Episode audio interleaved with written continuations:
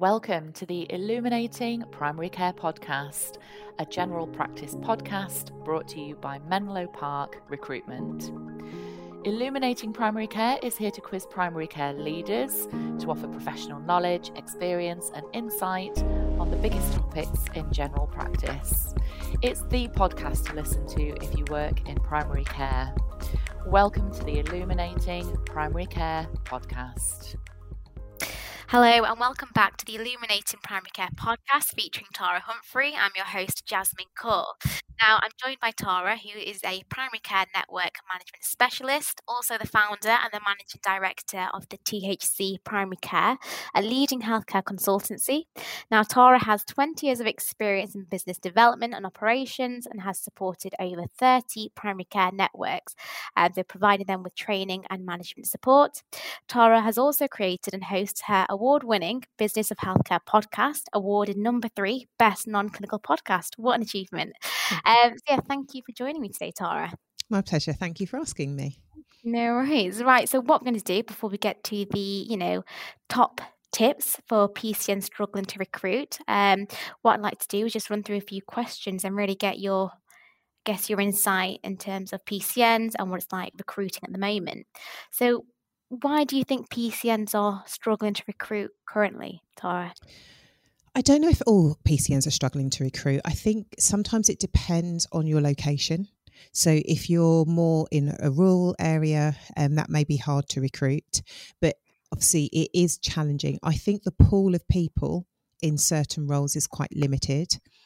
I think that there there is constraints on who we can recruit to. And I think a really good example is like the care coordinator.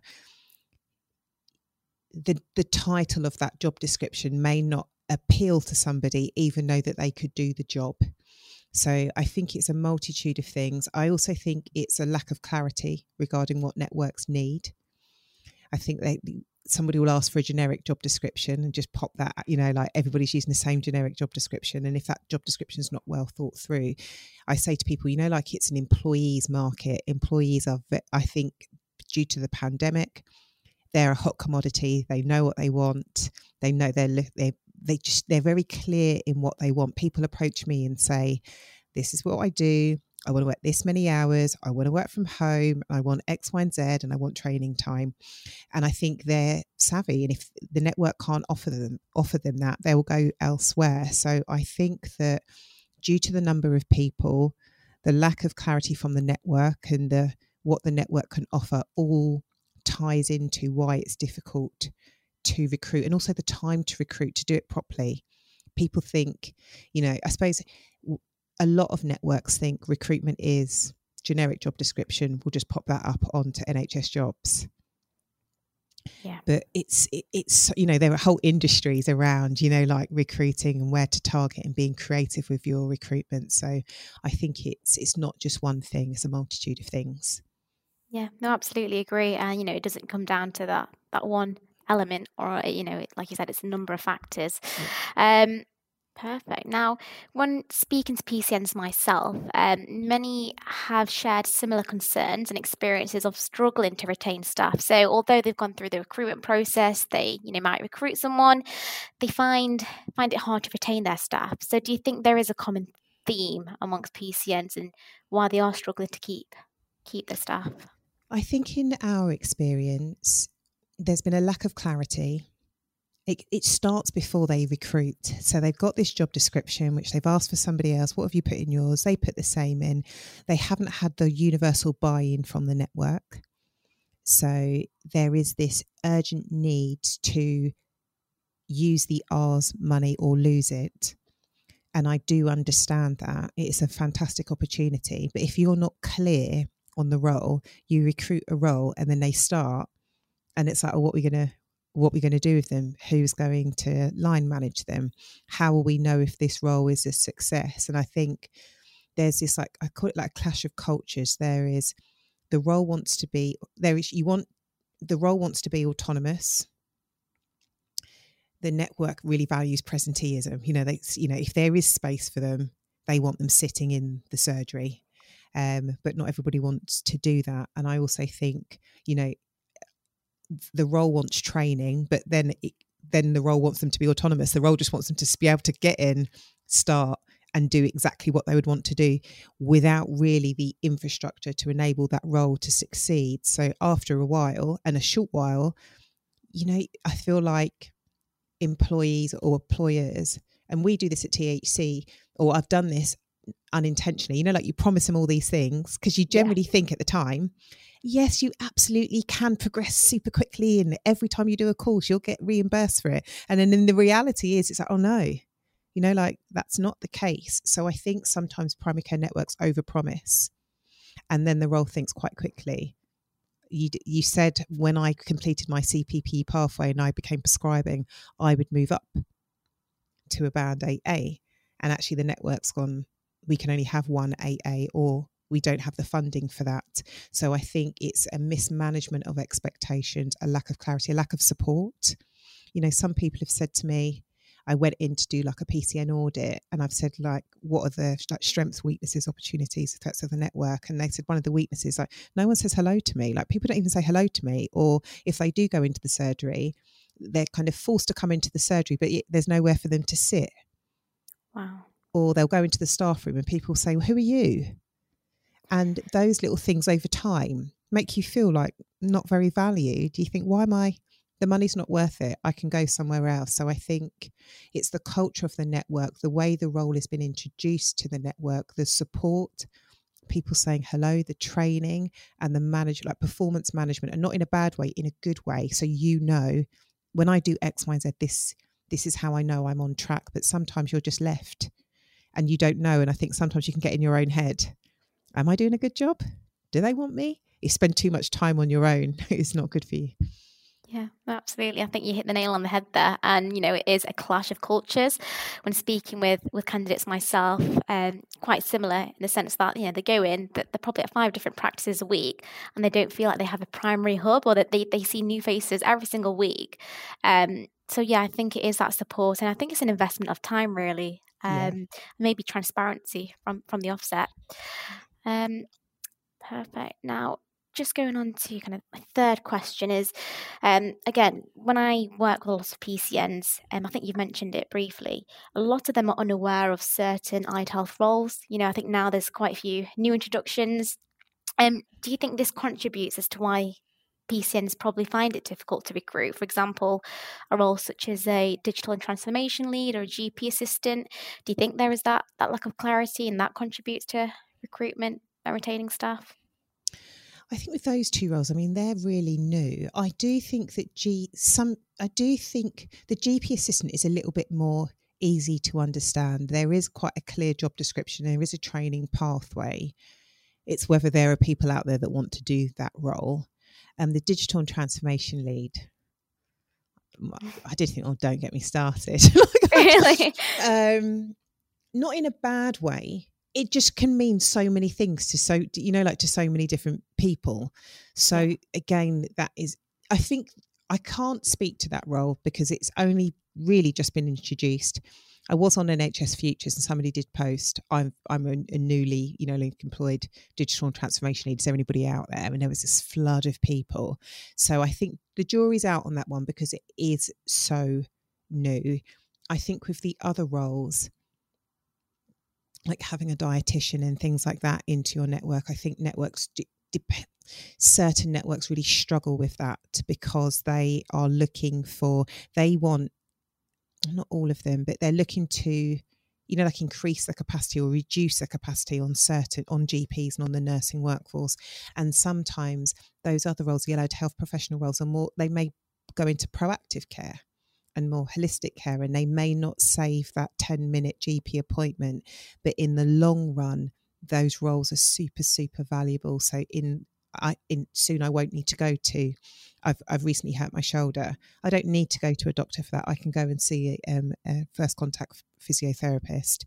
Um so I think it's networks are still learning and yes that can hinder recruitment and yeah make retention really hard because if you're not clear it doesn't matter if you're trying to recruit or not. You know, like in life, if you're not clear, yeah. you're never going to get the outcome that you would have expected. Yeah, no, absolutely. Um, yeah, like like you said, I think potentially it's you know, PCNs and practices are looking at that short term kind of quick win. Yeah. And, you know, like you said, with those newer roles, it's probably hard to see that in the first instance. But yeah, it's looking at it long term, or what it can do in the future, really. Um, perfect. Now, when it comes to roles such as clinical pharmacists, physician associates, I think they're becoming more popular. Um, you know, definitely on the rise. So recruited them quite successfully. Um, do you think there's any kind of reason as to why? Do you think again it links back to reducing the GP appointment times? Um, and I guess very similar to my previous question, um, when it comes to roles such as your first contact physios, your pharmacy techs, your dietitians, do you think it is to do with them not being able to reduce the workload immediately from the GP? So why do you think it's easier to recruit your PAs and your pharmacists? Oh, it's really interesting. I would say my experience has been really hard to recruit PAs, pharmacists. Yes, I feel like general practices understand what a pharmacist can do. Um, absolutely, I think pharmacy techs, in our experience, they've been a bit like, well, what does a pharmacy tech do? But pharmacist, like, super valuable. I feel like I don't think I would, but if THC ever want to expand their business, like I know what to do with a pharmacist, like ha- hands down, and our networks really, really love them. So I think that they've just had a longer run up because practices had pharmacists before, not all of them, but that wasn't brand a brand new innovation to general practice. Pharmacists have been in practice before the PCN existed. Um, the CPPE pathway has been super valuable, and I think it just having a just having a clinical lead which understands and it's happy to mentor and develop you know like the first role is the hardest and then it gets easier and easier and easier because you know what you need you know what you want you kind of learn Yeah. from mistakes. So i think the pharmacist in our experience has been super easy to recruit to. And even if we can't recruit directly recruitment agents or agencies have been super helpful in that respect again with first contact physios. But i did have a difficult experience with in one network where they just didn't see the value. And i think that the lesson learned was how we you know like presented the offer to the network and how we onboarded the role. And i think they, they in business we talk about um hire you know hire slow fire fast. But i think you hire slow and you onboard slowly. And i think you mentioned it having you know like one role spread across eight practices. Mm. I sounds ridiculous, but at the beginning, that seemed like that's what you do. and then I'm like, yeah, why are we doing like of course when you speak to those people and they're like frazzled, like, why would you do that? So yeah. I think it just goes, sorry to keep repeating myself. I I think know. having a clinical lead that gets it. So if you think what is the need, what is our population need, what is the need in our practice, who can really support and mentor these roles, um, it makes it easier to recruit because that clinical lead knows what they're looking for and they can be very, very honest. I don't know if I've answered your question. Yeah, no, absolutely. Um, I think it was just differentiating between the different roles, why it's easier to recruit some more than others, really, in PCNs. But I think, like you said, it boils down to that early intervention and having a, like almost a set plan in terms of what you're Yeah. looking for. Um, and again, it boils down to transparency and and good communication between PCNs and- and what they're looking for. Um, so no, I would also add to that, like, don't underestimate word of mouth. So if you've got one role, brand new role, if you've got one dietitian that's having a really good experience, it's likely that that person will know other dietitians. So I think don't, some areas find it easy to recruit because when you've got it right once, they will shout to the rooftops like i am enjoying my job and actually there could be an opportunity to you know like i'll speak to my clinical director i'm really busy maybe we could have another one so i think some people find it easier when it's working well and there's, there's that you- don't need NHS jobs. I mean, you can you still put it out there, but it is that word of mouth that really travels far. Yeah, absolutely. Um, perfect. And what would you say, I guess, to round it all off, are your top kind of five quick fire tips for PCN struggling to recruit? Kind of what would you say are the main things to look out for? Or, yeah, your top five tips. I think my top five tips would be to bring together your current ARRS workforce and ask them either what are the strengths, weaknesses, opportunities, or threats of the network, or I would ask them what is currently working well and what would be even better if, and use the data to help inform your your kind of next recruitment drive. Um, that's kind of a few tips in there. Yeah. Um, I would create a 90 day plan. I love a 90 day plan. I think rec- recruiting is not just creating the job description and putting it up on NHS jobs. That's part of it. But if you can, with the digital and transformation lead, I created a job description. And within that job description, I'd even created a 90 day plan. Like when you very first start, this is what's going to be expected of you. So create the induction plan before you've hired the role because that will help you with the clarity around what are they going to do. So somebody looks at that job description and will go, that's what I'm going to do. Oh, and that's that, you know, that's the roles and responsibilities. And actually they've even got a plan for me. So that has been super effective. I would really ask, and this goes back to the data that your current workforce share will share with you, is think really honestly about what can our network provide to you and what it can't. So if you cannot accommodate people to work from home, don't say, "Oh, we offer flexible working." Yeah. If you've got the space and you want them sat in your seat, sat sat in practice or spread across a few practices, just be straight up and honest. If you want somebody to work from home, knowing that it can be quite isolating, how can you support them? Be really really really clear on that you've got a few options and think actually if we just we don't have the time and we don't have very good support we just want somebody to come in do the job um, an agency might be quite good for that but actually if you yeah. want to cultivate your team that's where you think about employing and I would think very creatively. So we recently at THC used video and I was like, Hi, I'm Tara. This is what we're recruiting for. We're a small organization. This is what I can give you. This is the plan. This is the culture of the organization. We don't just want somebody that wants a job. We want somebody that is interested in working with us for uh, long term. We really p- value professional development. And I was like, if all of this sounds to you like, oh my God, you know, like don't apply. And we mm. we also asked them to submit a video.